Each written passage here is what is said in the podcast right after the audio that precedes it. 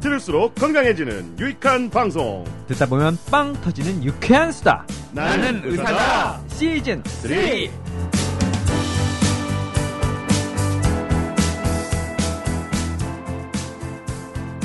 안녕하세요. JYP 박재영입니다. 올소 박창진입니다. 써니 이혜선입니다. 자, 이렇게 세 명만 모이면 할 얘기가 별로 없기 때문에 오늘 특별 게스트 있습니다. 근로복지공단 안산병원 직업환경의학과 류현철 과장님 어서 오십시오. 네, 안녕하세요. 류현철입니다. 자, 오늘 류현철 과장님 음, 청년의사와 한미아픔이 18년째 하고 있는 의사들의 신춘문예 한미 수필 문학상 2019년도 대상 수상자이십니다. 그래서 모셨습니다. 네, 감사합니다. 감사합니다. 등단도 하실 수 네, 있고 수필가로 상금도 받으실 수 있고. 아, 상금이 또 작년까지는 500만 원이었는데 어, 그랬나요, 작년에는? 네, 올해부터 100만 원 올라가지고 600만 원. 어 진짜요? 네. 축하드려요. 네. 아, 네. 자, 산업환경의학과 아니 아니 아니 헷갈려 이제 네. 직업환경의학과라고 말씀드렸는데 요거 이제 굉장히 생소한 과고 네. 어, 과거에는 산업의학이라고 네, 맞습니다. 불리던 음. 게 직업환경의학으로 바뀌었는데요. 일단 바뀐 시점은 네, 그 2011년, 10년에 저희도 준비하고 2011년에 정식 명칭이 이제 보건복지부에 통과가 돼서 이름을 아. 지금 그렇게 쓰고 있습니다. 자 그러면 어쨌든 어, 옛날 이름 산업의학 그리고 요즘 이름 직업환경의학과 네. 요뭐 하는 건지 간단하게 설명을 좀 해주시죠. 정확하게 이야기하면 영문으로 이야기하면 직업 및 환경의학이 맞는 거죠. 그러니까 직업의학의 분야가 있고 영- 환경의학. 영 문으로 얘기하면이라고 해놓고 한국말로 하시는 아, 네, 죄송합니다. 제가 발음이 그렇게 훌륭하진 않는데 occupational 네. and environmental 네. medicine이죠. 그러니까 아. 이제 이게 뭐 붙여서 뭐 부르는 분도 계시고 헷갈리셔서 뭐 작업 환경의학 이렇게 하시는 분도 아. 계시는데 음. 정확하게 얘기하면 이제 직업의학이 있고 환경의학이 있습니다. 그래서 저는 주로 이제 직업의학 분야 그래서 어, 일하는 사람들의 건강 문제들 그리고 건강 문제 외에도 에, 건강과 관련된 여러 가지 사회적 요인들, 작업장의 요인들 이런 것들을 검토하고 그리고 관리하고 또 건강 자체에 대한 예방 및 관리 때때로는 이제 거기에 대한 직접적인 재활과 복귀에 대한 역할도 하게 되고요. 또 한쪽으로는 환경의학인데 환경의학은 지금 뭐 굉장히 많이 이야기되는 미세먼지라든가 혹은 때때로 소비자 어, 운동 분야에서 많이 드러나는 부분 있죠. 매트리스도 뭐 얼마 전에 문제가 있었지 아, 않습니까? 네. 가습 기라든가 그래서 이제 작업장 내 유해 물질이라고 하는 것들 자체가 환경으로 나오게 되면 환경의학 분야가 될 것이고 혹은 제품 자체에서 발생한 여러 가지 위해 요인들 자체가 어, 기층한테 미치는 영향들을 보는 것 자체가 또 환경의학이에요. 음, 근데 인력이 많지 않다 보니까 뭐 주로 지금은 이제 직업의학 쪽에 많이 하고 있고 앞으로는 또 환경의학 분야에 대해서도 이거 똑같은 겁니다. 어떻게 뭐 원인을 찾고 예방하고 사회적 관리할 수 있는 방법을 찾는 것 그게 환경의학이고요. 네. 합해서 직업 환경의학입니다. 아. 듣다 보니까 정말 필요한 부분인 네. 것 같긴 한데 네. 일반인들은 되게 생소할 것 같다는 생각이 드는데. 그렇죠. 예. 그래서 사실은 제 아내가 이 바- 밖에 나가서 남편 직업 이야기할 일이 별로 없지 않습니까? 그래서 네. 별로 잘 밝히진 않는데 어떻게 하다가도 뭐 직업이 의사다라고 하면 그 다음에 묻는 말이 무슨 과냐? 어. 그래서 되게 난감해하고 어려워해서 다 많이 굶칩니다. 설명을 해야 되니까. 어. 사실은 심지어는 뭐 저희 부모님도 네. 잘 모르셨었던 거고. 아. 네. 그래서 그 궁금하신 분들을 위해서 저희 저기 제가 같이 활동하고 있는 한국노동안전보건연구소에서 이런 광고해도 되나요? 네, 혹시? 그럼요. 예, 네. 네. 굴뚝 속으로 들어간 의사들이라는 책을 내서 어. 참, 어, 그 책을 보시면 저희들 하는 일이 잘 설명이 되어 있는데요. 그 어. 책도 같이 쓰셨습니까? 예, 저는 공조로 아. 예, 일부 예, 아니, 에피소드를 저희 씁니다. 회사로도 하나 왔었거든요. 아 그래요? 네, 네네네 네. 그렇습니다. 좋은 책이더라고요. 네. 네. 개원을 하시는 분들은 그럼 안 계시나요? 아 있습니다. 있고요. 아. 이게 이제 개원 또 저희들이 건강 문제를 다루다 보니 꼭 직업병뿐만 아니라 일반 건강 문제 관리도 하다고 음. 보고 하게 되고 그리고 상당히 많은 부분이 이제 근골격 질환들 사실 개원이들 먹이 먹여 살리는 큰 두 개의 질환이죠. 감기하고 근골격 질환이잖아요. 음. 그래서 근골격 질환 관리하고 접근하다 보니까 그쪽에 또 다시 이게 전문화 전문적인 노하우가 있으신 분들은 어. 개원하기도 하는데 흔치는 않고요. 네. 또한 가지는 이제 사업장 보험 관리를 테마로 해가지고 검진을 플러스해서 보험 관리까지 합해서 개원하는 경우도 어, 뭐 있습니다. 네. 흔치는 않아요, 근데. 그렇군요. 그래도 저 과장님은 무슨 과냐고 물어보면 네, 직업 환경의학과라고 얘기하면 되잖아요. 네, 네, 저희 집 사람이 혹시 남편이 혹시 의사인데라고 네. 얘기하면 무슨 과냐 그러면 네. 의사긴 해요. 환자 안 다니고 안 보고 회사 다닌다 아, 그러면 네. 왜요? 뭐 이런 반응을 네. 뭐 그런 경우가 그렇죠. 있죠. 네. 공감대가 약간 형성되신 것 같은데요. 어, 저도 자. 따지고 보면 치과 의사인데 충치 치료 못 해요 그러거든요. 그럼 뭐래 먹고 살아요 다들 그러는데. 어쨌든 직업 환경 의학이라는 거는 직업의학하고 환경의학 두 개의 분야를 합친 거다 어, 네. 그런 거군요. 네. 자 사실은 음, 직업 환경의학과가 나이사에 출연한 적이 과거에도 있긴 있었습니다. 어 그래요? 아 맞아요, 있었어요. 누구 생각납니까? 저두 공- 명이나 있었어. 두 명이라고요?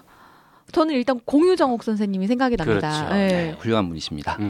서로 아시죠? 네, 저희들이 사실은 네. 직업 학과 직업학영학 전문의 숫자가 많지 않아서요. 네. 사실은 웬만큼 다 알고요. 특히 뭐 공인정 수님 같은 경우는 굉장히 저희들의 어 셀럽이라고 해야 되나요? 아. 그렇죠, 그렇죠.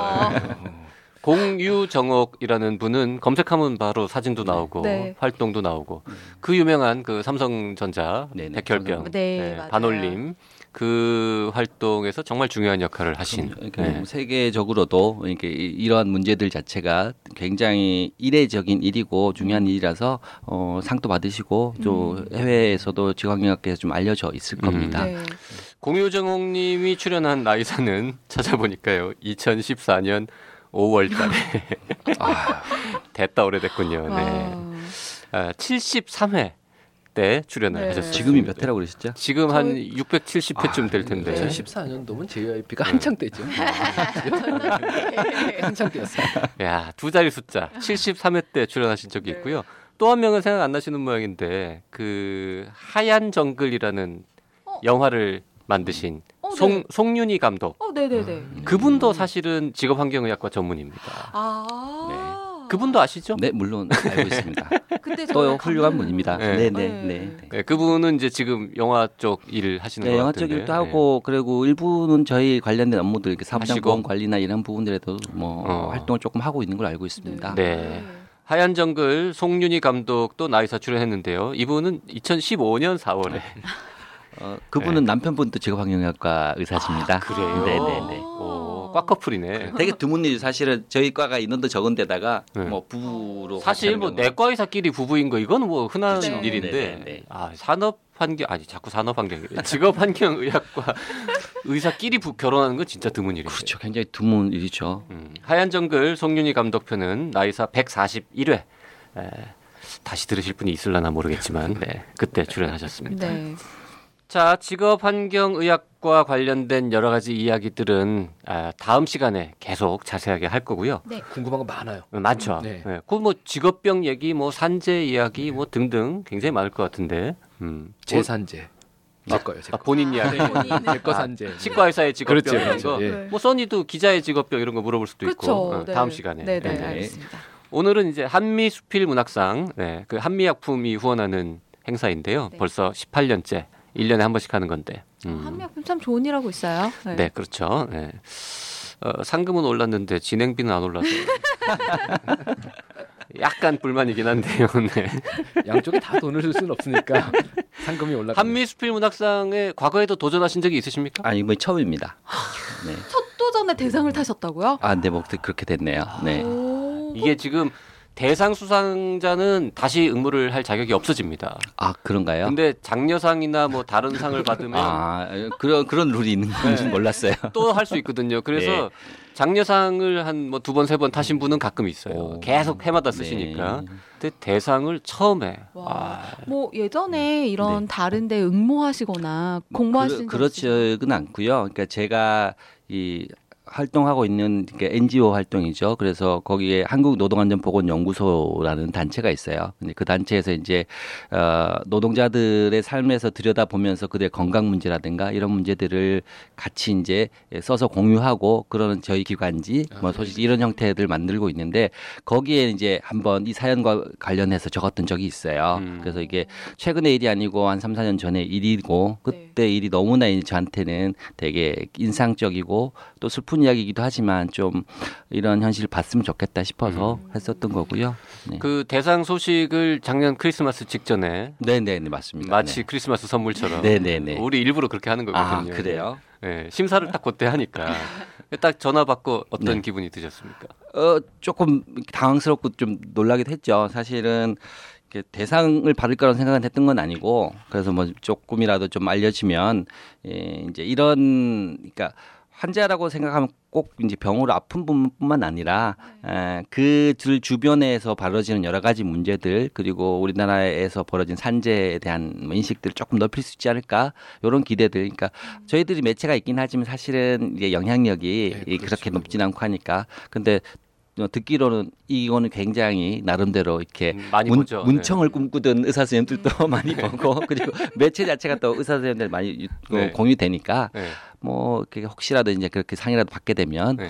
괜찮지 않을까 생각했었는데 뭐 대상은 뭐 네. 꿈꾸지 못했었죠. 아, 네네. 축하드립니다. 네, 그리고 감사합니다. 저 오늘 방송에도 이제 좀 이따 네. 그 내용을 네. 수상작을 저희가 같이 들어볼 텐데 요즘 몇만 명 듣거든요. 아, 요거. 네. 네. 그 직장에서 발생한 두 건의 사고를 겪으면서 트라우마를 갖게 된 어느 환자의 이야기를 에, 글로 쓰셔가지고 심사위원들의 마음을 울렸잖아요. 예. 심사할 때 저는 이제 심사에 관여 안 하고 옆에서 구경하고 아, 있었는데 네. 그러세요. 아, 심사위원들이 막 거의 주저 없이 올해는 이 작품에 대상을 줍시다라고 네. 그렇게 결정하시더라고요. 음. 네. 이게 글도 그렇지만 뭐 사업도 그렇고요. 음. 목적이 아 이게 상을 받아야겠다 혹은 글을 써야겠다 혹은 돈을 벌어야겠다 뭐 사업하는 사- 이거보단 사실은 다른 목적이 있을 때 다 이 좋은 일들이 생기는 것 같아요. 지금 음. 사실 글 쓰신 게 예, 이런 일들이 있었고 네네. 이걸 사회에 알리겠다라는 이게 선한 의도가 있었으니까 음. 사실은 예, 좋은 결과가 나오지 않았나 네. 이런 생각이 네. 듭니다. 예. 음. 제목이 에, 당신 탓이 아닙니다. 네네. 라고 되어 있습니다. 그 JYP의 별로 좋지 않은 목소리로 네, 녹음을 해놨습니다. 네, 한번 네, 같이 들어보시고 이야기 이어가도록 하겠습니다. 머뭇머뭇 지인의 손에 이끌려 상담실 문을 들어선 칠순의 노동자를 만난다. 단정한 옷 매무새와 차분한 말투. 오랜 시간을 두고 일터에서 그을려온 이들 특유의 구릿빛 얼굴과 미간을 가로지르는 세월의 주름. 거기에 더하여 뭔가 짐작하기 어려운 무거움과 어두움이 더해진 낯빛을 한 아버지 세대의 노동자와 마주한다. 내가 태어나기 전부터 노동을 시작했을 그가 아들뻘 직업환경의학과 의사를 찾아온 사연은 무엇일까? 하지만 내가 듣고 싶은 이야기보다는 그가 하고 싶은 이야기를 편히 풀어내도록 해야 한다. 한자리에 머물지 못했던 시선이 조금씩 내 시선과 마주하는 시간이 길어지고 아직 어색했지만 언뜻 엷은 미소가 깊은 주름으로 굳어진 미간을 부드럽게 풀어주니 진즉부터 가지고 계셨을 순박하고 인자한 표정이 비친다. 1년 반쯤 되었나 봅니다. 처음 그 일이 벌어진 것이. 그는 차분했지만 가늘게 떨리는 목소리로 이야기를 시작했고 도중에 한 번씩 갈증이 나는 듯 이야기를 멈추었다 이어갔다. 그때는 다들 그랬어요. 초등학교를 졸업하자마자 공장에 취업했다. 여덟 명이 일하는 조그마한 단조 공장에서 고무 공장에 납품하는 가위를 만들었다. 열심히 일했다. 그때는 다들 그랬다. 11시간이든 12시간이든 열심히 일했다. 일하면서 결혼을 했고 아들 하나, 딸 하나를 얻었다. 그리고 다들 그랬던 것보다 더 열심히 일해서 혹은 운이 좋아서 자신이 일하던 공장을 인수했다. 풍족하지는 않았지만 괜찮은 삶이었다. 그러나 IMF를 즈음하여 공장은 폐업할 수밖에 없었고 다들 퇴직한다는 55세에 다시 임금 노동자가 되었다. 피혁 공장에서 일하기 시작했지만 3년이 지나 문을 닫았다. 어려운 시기였다. 그때는 다들 그랬으니까요. 백화점에서 경비 노동자로 근무했지만 그곳도 문을 닫았고 아파트 경비를 거쳐 10년 전부터 일하기 시작한 곳이 주물 공장이었다. 시끄럽고 덥고 주물사와 로에서 날리는 분진과 흉에 뒤범벅이 되더라도 환갑을 지난 그에게 허락되는 일자리는 그 정도였다. 세상은 그때나 지금이나 그렇다. 주물 공장을 이곳저곳 옮겨 다니면서 그가 하던 일은 쇳물을 부어 모양을 만들 외주 주형에 들어갈 중자를 만드는 일이었다. 1년 6개월 전 한 주물 공장에서 일한 지 2년 정도 되었던 어느 겨울이었다. 일요일이었지만 대부분 그랬듯이 그는 출근해서 일을 했다. 점심을 마치고 다시 일을 시작한 지 얼마 되지 않아 사고가 났다. 그가 만든 중자가 크레인으로 들어 옮겨지다가 아래로 추락했다. 이상하게도 그 공장은 크레인이 높게 달려 있어 불안불안했는데 기어코 사달이 났다. 떨어진 중자 아래로 동료 노동자가 깔려서 사망했고 처참한 시신을 수습해야 하는 것은 그의 몫이었다. 나이가 많이 어려 자주 어울리지는 않았지만 알고는 지냈다는 사망 노동자는 61세였다. 처참한 광경은 잊히지 않았고 꿈에도 나타나 괴롭혔다. 사고 현장에 가면 가슴이 떨려 도저히 일이 안 되어 며칠을 쉬었다가 업무가 바빠 다시 출근해도 업무에 집중할 수가 없었다. 결국 회사를 그만두었다. 회사를 그만두고도 그날의 일은 계속 떠올라 그를 괴롭혔다. 아무도 탓하는 사람은 없었지만 자신이 만든 중자가 떨어져 사고가 난 탓에 죄책감에 시달리고 잠을 잘 이룰 수가 없었다. 할 일 없는 심정을 달래려 기도하러 다니던 절에 부탁하여 사비를 들여 사망한 동료의 천도제를 지냈다. 이렇게라도 하면 극락 왕생을 빌어주면 이 심경이 나아질까 싶어서였다. 그래도 잊히지 않았다. 자리에 누우면 떠오르는 처참한 광경, 죄책감. 잠도 잘 수 없었고 무기력해졌고 집 밖으로 나가기도 싫었다. 10개월 동안 일을 할 수가 없었다. 왜 집안에만 있느냐고, 나가서 뭐라도 하면서 움직여야 나아지는 것 아니냐고, 반평생을 함께 해온 아내와도 다투는 일이 잦아졌다. 다시 일을 시작해야 했다. 10년 전 주물 일을 처음 시작할 때 알게 되어 동갑내기라 친하게 지내던 친구가 일자리를 알아봐 주었다. 사망사고가 났던 회사에서 같이 일하다가 경기가 안 좋아 2개월 먼저 퇴직해야 했던 친구는 다른 주물 회사에서 같이 일하자고 제안했다.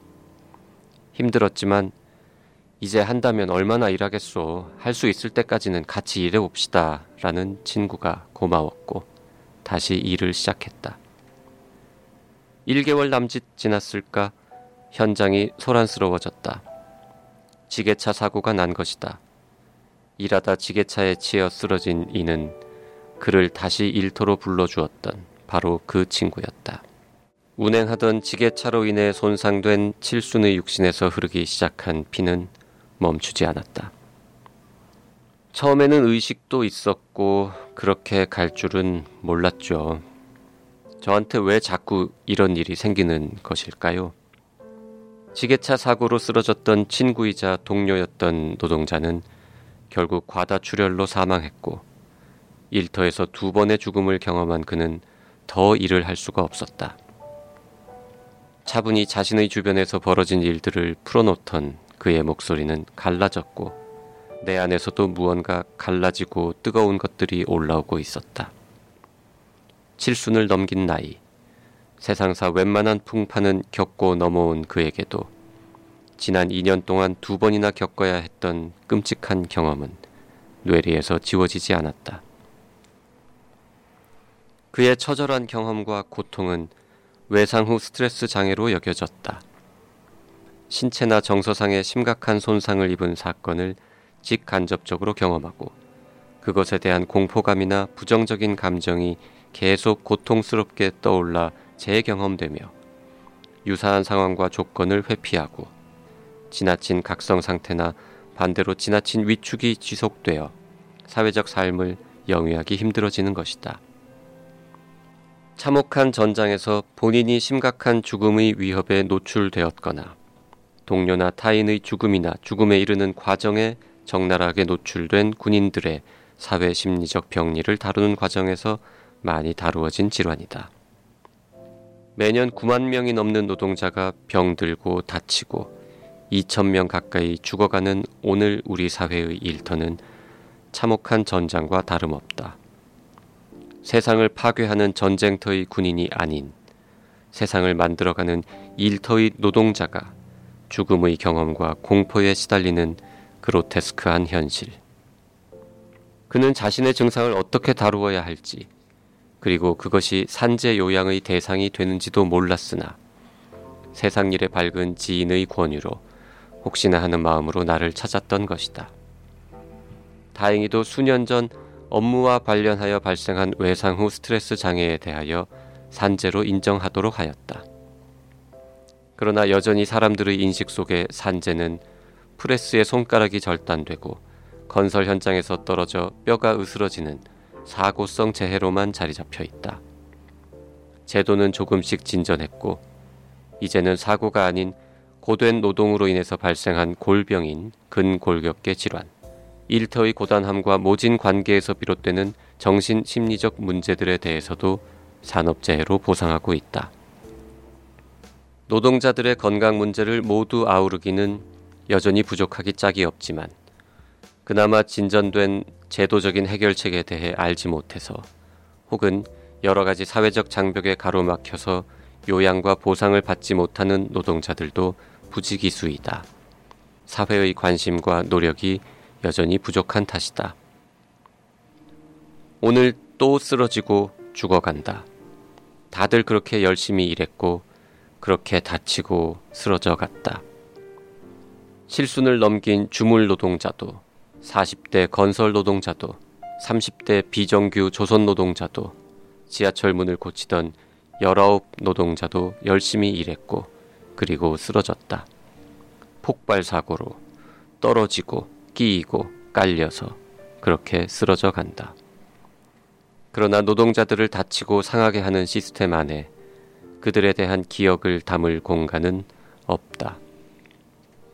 몸서리 쳐지는 죽음에 대한 기억도 부실한 안전관리 시스템의 책임자가 아니라 바로 옆에서 일하고 가까스로 죽음을 벗어난 동료 노동자들의 몫이라니. 더는 죽게 내버려 두지 말아야 한다. 그것을 목도한 노동자들에게서만 재경험되고 각성되고 현장을 회피하게 두어 외상 후 스트레스 장애로 남길 것이 아니라 사회적으로 공공의 논의 속에서 같이 재경험하고 각성하여 일터가 죽음의 전장이 되는 것을 막아야 한다. 그의 삶의 여정과 고통에 대해 듣고 공감하는 것이 먼저였다. 그리고 산재 요양 신청을 위해 필요한 과정을 차근차근 설명해 드렸고 현재의 증상에 대한 치유를 위해서 정신건강의학과 상담도 연결하도록 했다.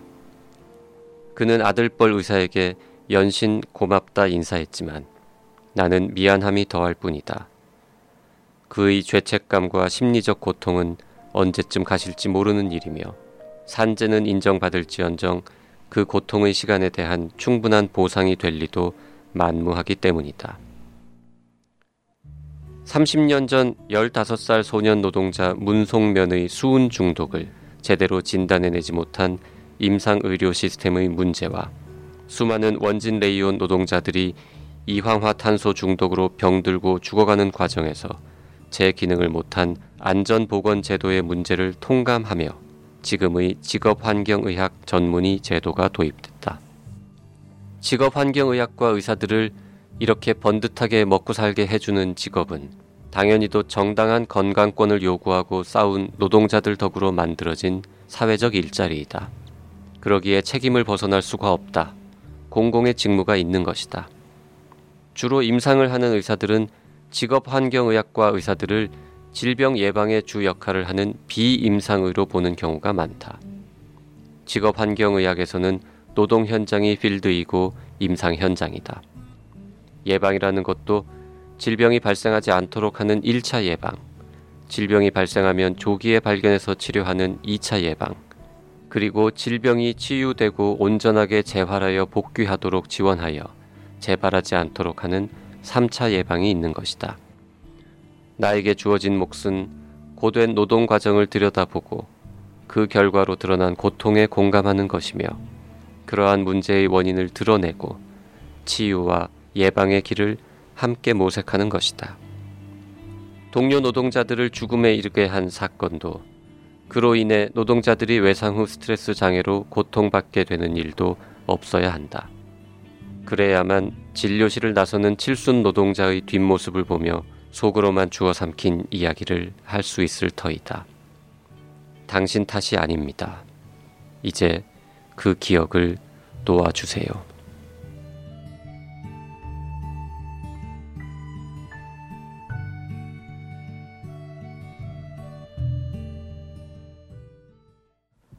아유 제 목소리를 갑자기 이렇게 들으니까 네, 쑥스럽네요. 네. 네, 또 목소리로 들으니까 또 음. 다른 느낌이 있네요. 글로 읽었을 때 감동과 들었을 때 감동이 좀 달라요. 그 직접 쓰신 글을 이렇게 네. 네, 소리로 들어보시니까 기분이 어떠십니까? 쑥스럽고요. 네. 예. 묘한 음, 여러 가지 감회가 듭니다. 네. 어, 왜 웃는지는 아실까요, 사람들이? 모르실 것 같아요. 네. 제가 사실 안 틀어드렸거든요. 자, 틀었다고 치고 예, 네. 제가 갑자기 질문 드렸더니 예, 저렇게 농담하셨습니다. 나중에 들어보시고요. 네. 네. 사실 음, 굉장히 슬픈 사연입니다. 맞아요. 음. 울컥했어요, 진짜로. 음. 올소님은 네, 미리 읽어보셨으니까 네, 어떠십니까? 어, 사실 글의 내용도 내용이지만 이 분은 이제 혼자 개인이 겪은 일을 이렇게 어떻게 보면 그 외상으로 되게 오랫동안 간직하시면서 힘들게 사셨잖아요. 근데 이런 분들을 계속해서 만나야 되시는 선생님들의 트라우마도 음. 사실은 쉽지 않겠다라는 사실 저는 그게 조금 더 네. 크게 와닿았어요. 음. 네. 사실 이 일이 있고 난 다음에 또 있었던 일이 그 삼성중공업의 크레인이 무너졌던 사건이 있었습니다. 아. 그때는 되게 수십 여러 분이 사망을 했고요. 예, 그때는 그것들 경험하고 했던 노동자들 수이 굉장히 많습니다. 그래서 그것이 사회적으로 어떻게 이분들에 대한 대책을 잘 안 세워지고 그랬던 상황이라서 음. 그 당시에도 제가 이렇게 그분들을 좀 시간이 지나긴 했지만 그래서 사회적으로 사회적 비용을 들여가지고 그때 이제 안전보험공단하고 같이 하면서 이분들 트라우마 겪은 분들 만나봤는데요. 어, 이렇게 그때 상면들 자체를 생생하게 기억하고 계세요. 뭐 크레인이 어떻게 넘어졌을 때 와이어가 와서 동료의 뭐 몸이 잘린다든가 이런 것들을 기록했던 거고. 그래서 저희들이 PTSD라는 거 이런 것들을 다룰 때 이게 1차 피해자는 직접 자기 몸이 상했던 사람들, 그리고 2차 피해자는 그것들을 옆에서 지켜보고 있었던 사람들 이렇게 되는데 그 또 3차 피해자라고 하는 것 자체가 이분들 만나고 상담해야 되는 예. 상담 심리사라든가 이런 분들에 대해서 정신적인 부분들에 대해서 지지를 해줘야 될 분들 자체가 또 그런 영향을 받고 응급구조사 그때 상황 들을 뭐 케어했던 분들 뭐더 넓게 되면 사실은 이제 전 국민이 대상이 되기도 해요. 세월호 같은 경우에는 사실은 전 국민이 예. 이렇게 트라우마를 받은 거잖아요. 그래서 사실 그런 문제도 있으니 말씀하신 것처럼 그분들 이야기 듣다 보면 그러니까 그 자체의 충격도 있지만 왜 이 사회가 이렇게 이런 분들에 대해서 해줄 수 있는 게 없나 아, 해줄 수 있음에도 불구하고 잘 안 되나 뭐 이런 생각도 들고 여러 가지 생각이 들긴 해요. 지금 이 글의 그 주인공 만나신 네네. 그분 그분은 결국 이제 선생님이 이렇게 네네. 어레인지 해가지고 네네. 산재 처리가 산재 처리가 됐다는 됐- 뜻이잖아요. 됐는데 네. 예, 그 지금은 제가 좀 바뀌긴 했는데 사실은 이분이 되긴 했었지만 보면 산재란 것 자체가 그런 거예요. 그러니까 예, 진료비를 뭐 버- 해주고 뭐 휴업 급여란 것들 산정해주고 하는데 지금은 제도를 조금씩 바꾸고 있지만 그 당시에는 이제 휴업 급여가 이분이 진단된 시기로부터 휴업 급여를 줬단 말이죠. 네. 그럼 사실은 PTSD라는 것 자체가 굉장히 자기가 이 병의 원인도 모르고 힘들고 하다 보면 어쨌든 직장을 못 나가 그런 게 오래 되다가 그걸 통해서 이제 자기가 어떻게 어떻게 알다 보니까 정신과에 찾아가 진단을 받아야 되는데 네. 그럼 그 앞 기간이 훨씬 길잖아요. 네. 아. 근데 이제 산재라는 것 자체가 승인되는 그 기점으로 해서 아. 보상을 해주게 되면 이분한테 실질적인 도움이 안 되기도 하는 거죠. 어떻게 보면. 아. 그리고 급여를 산정하는 방법들에 있어서도 예를 들면 그 전에 3개월치 평균 임금이다 이렇게 이야기를 하고 그런다 그러면 그런 부분들에 산정하는 데서 기준이 되게 좀 난해지고 아, 그렇습니다. 그러네요. 그래서 이분은 사실 산재를 승인 받았다고 제가 연락을 받았는데 이제 충분하게 우리 사회가 그러니까 뭐 산재를 인정한 것 자체는 되게 중요한 의미라고 생각은 해요. 근데 실제적으로 이분들한테 도움을 줄 수 있는 만큼의 사회적인 어, 준비가 돼 있느냐 예, 이런 것들에 대해서는 좀 고민이 되긴 해요. 그러니까 산재 보험이라는 거의 네. 성격 특성상 네네. 사실 치료비 자체는 건강보험에서도 대부분 다 그렇죠. 상당 부분이 나오죠. 하니까 네. 상당 부분이 네. 다른 부분이 이제 보상이 돼야 되는데 그렇죠. 뭐 그런 식으로 안 돼요. 전문가가 정신과 전문의나 뭐 음. 직업환경의학과 전문의가 이분이 최근 1년 동안 일을 못한 거는 다 네. 이 PTSD 네네. 때문이니까 음. 네네. 그 동안에 일 못한 거에 대해서도 일부라도 좀 산재를 보상을 좀 해줘라. 뭐 그런 개인적인 노력으로는 힘들고요. 제도? 자체가 산업 산업재해 보상 보험법이라는 게 있고 거기에 네. 시행 규칙 거기에 따른 여러 가지 행정적 절차 뭐 내부 규정 뭐 이런 것들이 있다 보니까 그건 쉽진 않고요. 음. 그 산재 인정받는 절차도 굉장히 길고 복잡합니다. 음. 아, 뭐 법상에 나와 있는 것들이 뭐 20일 뭐 2주 뭐 이렇게 있지만 실제로는 보면 6개월 내지 뭐 더 오래 걸리는 경우도 있고요. 그래서 그이 글이 많은 사람들한테 읽히는 거의 가치라 그럴까요? 중요한 네. 점 중에 하나는 그 본인이 일하다가 다치면 뭔가 산재 관련해 가지고 어디 가서 알아본다. 네네. 요거는 다들 아신다. 네네. 네. 근데 옆에 사람이 다치거나 죽는 것 때문에 내가 맞아. 힘든 거는 네네. 이게 산재 대상이 될 거라고 생각을 아예 안 하시는 네네. 분들이 그렇죠. 많은데 네. 지금 이거 이 글을 들으신 분들은 이제 주변에 혹시 이런 분들이 있으면 네네, 야 그렇죠. 그것도 잘하면 된대더라. 한번 가봐라. 음. 네. 맞아요. 그럴 때 갈 수 있는 곳이 근로복지공단 병원. 네, 네. 근로복지관 병원도 있고요. 네. 그리고 주로 이제 이런 부분들에 대해서 잘 소개받고 하려 그러면 가장 좋은 거는 자- 지금으로서 이제 근로복지관 병, 병원에 직업환경의학과가 있는 데 찾아가시게 되면 아무래도 도움을 많이 받을 수가 있겠죠. 그런 데는 음. 그러면 그냥 전화해서 네. 예약을 하면 되는 건가요? 네, 그렇죠. 그런데 이제 본인이 문제가 이것이 직업적인 것에서 출발했느냐는 문제들에 대해서 이렇게 예, 볼라 그러면 직업환경과를 가는 게 맞고요. 네. 질병 자체를 그냥 치료받거나 이런 부분들 자체는 전문가를 가긴 하는데 음. 그래서 저는 오히려 이제 당사자들도 누굴 찾아가는 게 중요하긴 하지만 의사 선생님들께서도 이런 문제를 들여다봤을 맞아, 때 맞아, 맞아. 알았으면 좋겠어요. 맞아요, 그래서 맞아요. 그러니까 뭐 예전에 우리 과- 우리 학문에서 되게 학문 아버지 불리는 이런 사람이 있는데 그분은 이제 그 오면 환자의 직업을 좀 물어봐라. 네. 라고 이야기를 하는데 사실 그게 저는 꼭 드리고 싶은 말씀이에요. 뭐 아. 예를 들어서 응급실에 막 뭐 갑자기 와가지고 어뭐 급성으로 뭐 간 수치가 막 올라와 봤어요. 음. 그러면 이제 머릿속에 떠올리는 것 자체가 여러 가지 물어봅니다. 한약 드셨어요? 음. 뭐 그죠? 뭐 술을 많이 많이 그렇죠. 드셨어요? 그 런데도 불구하고 직업을 물어보진 않죠. 사실은 아. 상당 부분 되게 배움에도 불구하고 그건 이제 의사들이 고쳐야 되는 네, 부분이죠. 네, 네. 그 말씀을 듣다 보니까 이런 이제 자기가 죄책감이나 이런 것 음. 때문에 밤에 잠도 안 오고 일도 음. 못 하겠고 사실 이렇게 되면 대부분의 많은 사람들이 그냥 그런 일이 겪었으니까 네, 내가 네. 그러려니 네, 하면서 이제 안정을 해야지 이제 스스로 하시는데 첫 번째는 그래도 전문의 선생님한테 네. 가보셨으면 좋겠다. 네, 네. 그리고 이제 보신 전문의 선생님이 상담하는 과정 중에 이제 이게 산재 가능성이나 이런. 쪽이 된다 그러면 네. 또 전문의 이 네, 그렇죠. 과를 연결을 뭐좀 저희들 연결시켜 시켜주신다던가, 주시면 좋고. 예. 그래서 사실은 많은 분들이 직장에서 다치고도 그냥 건강보험을 오는 경우가 많은데요. 네. 사실 그게 산재가 됨에도 불구하고 그런 부분들이 여러 가지 사회적 인식이라든가 또 뭐 사업에 끼치는 불량 악영향 뭐 이런 것들 을 고민하다 보니까 건강보험 하는 경우가 많은데요. 사실 의사 선생님들께서 이제 그런 부분들 또 혹은 이분이 분명히 다른 특별한 이유가 없는데 간 기능이 막 간 수치가 올라간다. 그럼 직업을 물어봤을 때 혹여나 이제 그렇죠. 그런 것들이 의심이 되는 경우 실제로 그런 사례들이 그 이제 있습니다 있고 이게 눈 밝은 우리 임상 선생님들께서 네. 잘 보시고 의뢰하셔서 뭐 예를 들면 소화기 약제로 약질 충전하다 사망한 사례가 있었어요 청년 노동자인데 소화기 불 끄는 거 말씀하시는 네네 거죠? 불소서 네. 용 그래서 그 경우에도 그분을 진료했던 의사 선생님께서 어, 걱- 의심을 해서 그 동료 그러니까 알고 있었던 산업의학과 지방의학과 선생님한테 연결을 해서 이것들에 대해 조사가 들어간 적도 있고요. 음. 그래서 이런 사례들이 조금만 더 이렇게 이, 좀 임상 하시는 선생님들 뭐 저희들 물론 임상과로 하긴 하지만 실제로 저희들보다 1차 면적은 접촉면은 훨씬 다른 선생님들이 음. 많거든요. 그렇죠. 뭐 일단 내과, 아프니까 네. 병원을 찾아가는 거잖아요. 내과, 정형외과, 정신과, 응급의학과 네네. 뭐 이런 분들. 네. 네. 그 다행히 네. 저희 방송을 의외로 의사나 의대생들도 꽤 많이 듣습니다. 네, 네. 그분들이 혹시라도 뭔가 산업 재해 의심된다거나 네네 예, 직업 관련된. 업무랑 관련된 질병이나 증상이 의심되면 일단 예, 직업 환경 의학과에도 네네. 조금 예, 의뢰하는 이런 문화가 좀 생겼으면 네. 좋겠습니다. 네. 잘 자, 나왔네요 제가. 음.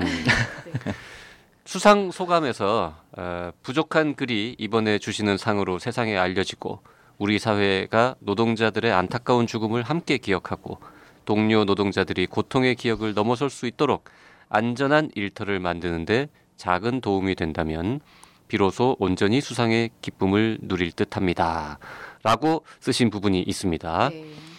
아, 정말 공감하고요. 노동자들의 일터 환경 과거보다는 많이 좋아지긴 했잖아요. 그죠? 네, 그러니까 뭐 사회가 진전이 되고 있으니까 좋아지고는 네. 있는데 문제는 이게 그 동일하게 같은 효과나 혜택을 못 받는다는 거죠, 사실은. 음, 그래서 위험이란 것 자체가 위험하고 안전하지 않은 지- 어, 직종들은 정규직에서 아웃소싱해서 어, 비정규직이나 외주화를 시키게 되는 문제들. 음. 그러다가 하청 노동에다가 그 다음 단계는 이주 노동자들한테 그런 일이 가 네, 전해지게 네, 네. 되고 음. 그러니까 점점 사회적으로 위험을 관리하거나 이런 것들은 높아지고는 있으나 그래도 이것이 사람이나 계층이나 혹은 고용 관계에 따라서 더 열악해지는 경우도 있는 거죠. 이제는 이제 다 괜찮다고 생각하다 보니까 오히려 더 눈에 띄지 않는 것들에 대한 관리가 줄어든다든가 네, 네. 이럴 수 있어서 분명 진전은 있으나 여전히 이제 그게 같은 뭐 정규직이든 비정규직이든 아니면 이주 노동자든 다들 이제 비슷하게 관리를 받고 뭐 회사가 돈이 많건 적건 이런 것들에 대해 기본적으로 관리받아야 될 부분이